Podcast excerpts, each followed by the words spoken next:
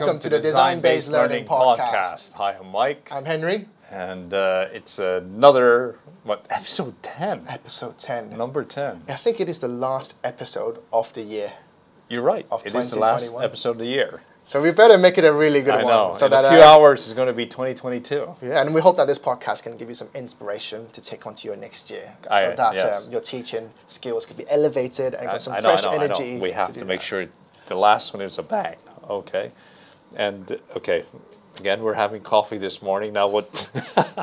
what's going on? Very interesting this time. Okay. So a teacher came up to me and, Mm-hmm. she, and he said, um, I tried to work in that project group with the kids Mm-hmm. and trying to facilitate conversations in there. Mm-hmm. And um, what students' feedback was they're not given like really good answers.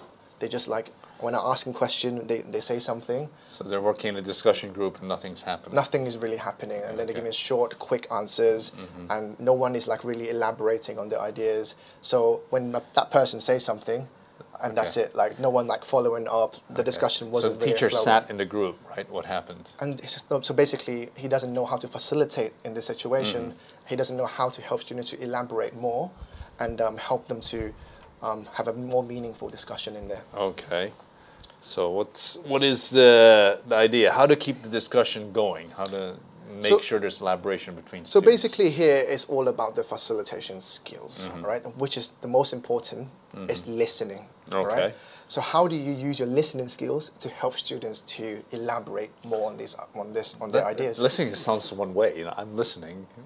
How does that become speaking? So this, this, that's why this podcast is going to be a good one because Okay. we're going to be turning that listening technique into a way that students can elaborate and explain more and have more meaningful discussion. Okay. Okay. So how does it go? So it's called active listening. All right. right. And there are actually some of the skills you can use to elevate your active listening skills Mm-hmm. so that the students know that you're listening to them and you're also helping them to expand on their ideas, Okay. elaborate, and try to think in different perspective. And we're going to be showing you four different techniques to do All that right. today. All right. So, first one, What's that? Posture. Posture. All right. So very important during working in project groups when you sit down with them.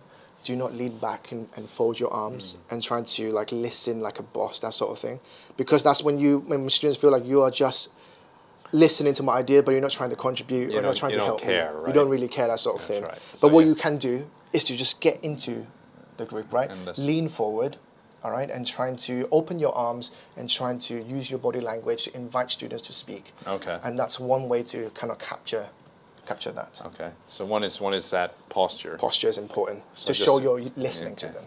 And also, you can put your ears slightly closer to whoever's speaking, to right? whoever's speaking. Yeah, so making sure you, they know that you are listening to them. Okay. All right, so that's that's one way. So the next one would be uh, what would you say? I would say repeat what they've said. Yeah. But but paraphrase it. Don't say, don't repeat exactly what they said. So can- that, that how just does sounds, it how does it work? How does it work? What, for, exa- what for example, for example, somebody says uh, the project is about um, beach cleanup, for example, and then uh, somebody said, I know,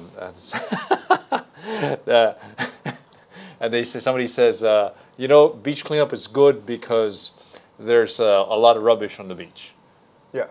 and then, oh, So as teacher so- at this so time, you it can means you, you go, oh, so you when you went to the beach, you saw a lot of rubbish on the beach.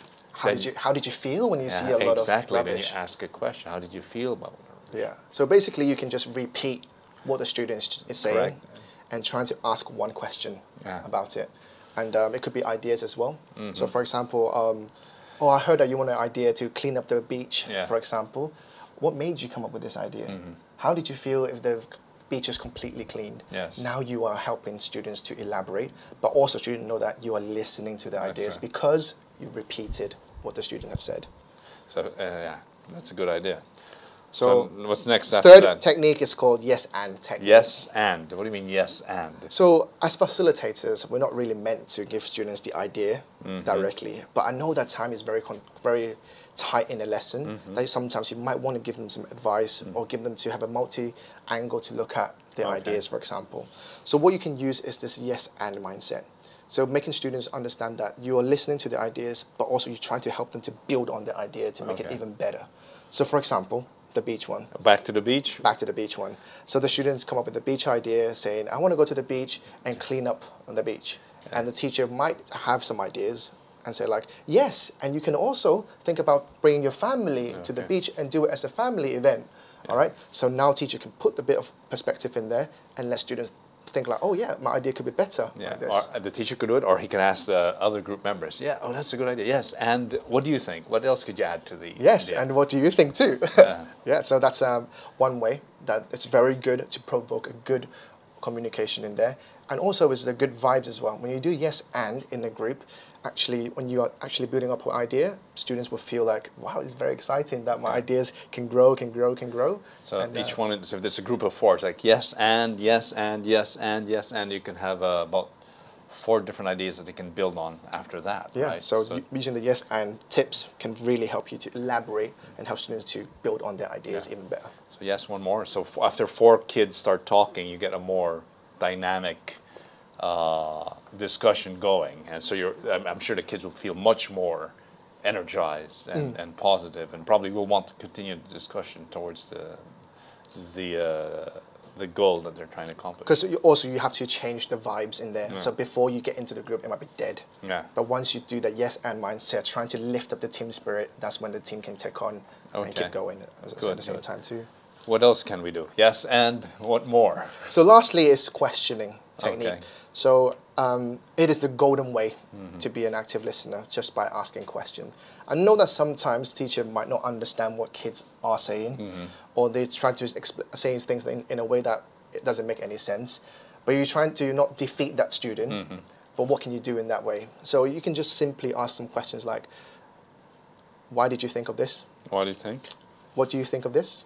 Or how do you feel about this? How do you feel about It this? It looks like it's a good idea for you.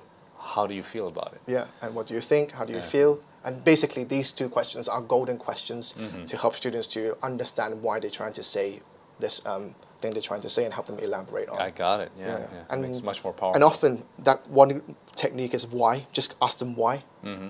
It's already helping them to elaborate and help them understand why they're trying to say that. Yeah, but you have to. You can't stop at the why, right? You have to give a bit of empathy. Right? Why do you feel that this Yeah. is going to work? Why? Do you, So always start with the why, Yeah. and it will help you to keep the conversation going. And also, you can facilitate with other kids as well. That's right. So why did you think this person think of this That's way? right. All right. So now you are kind of like So- diverting so that he- conversation going He just said that- this. How do you feel about what he just said? Yeah, exactly. Yeah. Right. And try to have some sort of a debate or some sort of um, thing that can kind of look in different Yeah. Perspective and have more meaningful conversations in there. Right. So today we actually wrapped up a very good topic. I know. Um, for 2021 on active listening. Yes. And uh, we hope that um, this technique can Help. be helpful for in Uh, your. We hope you're listening to us actively. Yeah, that's- that's why you lean forward, right?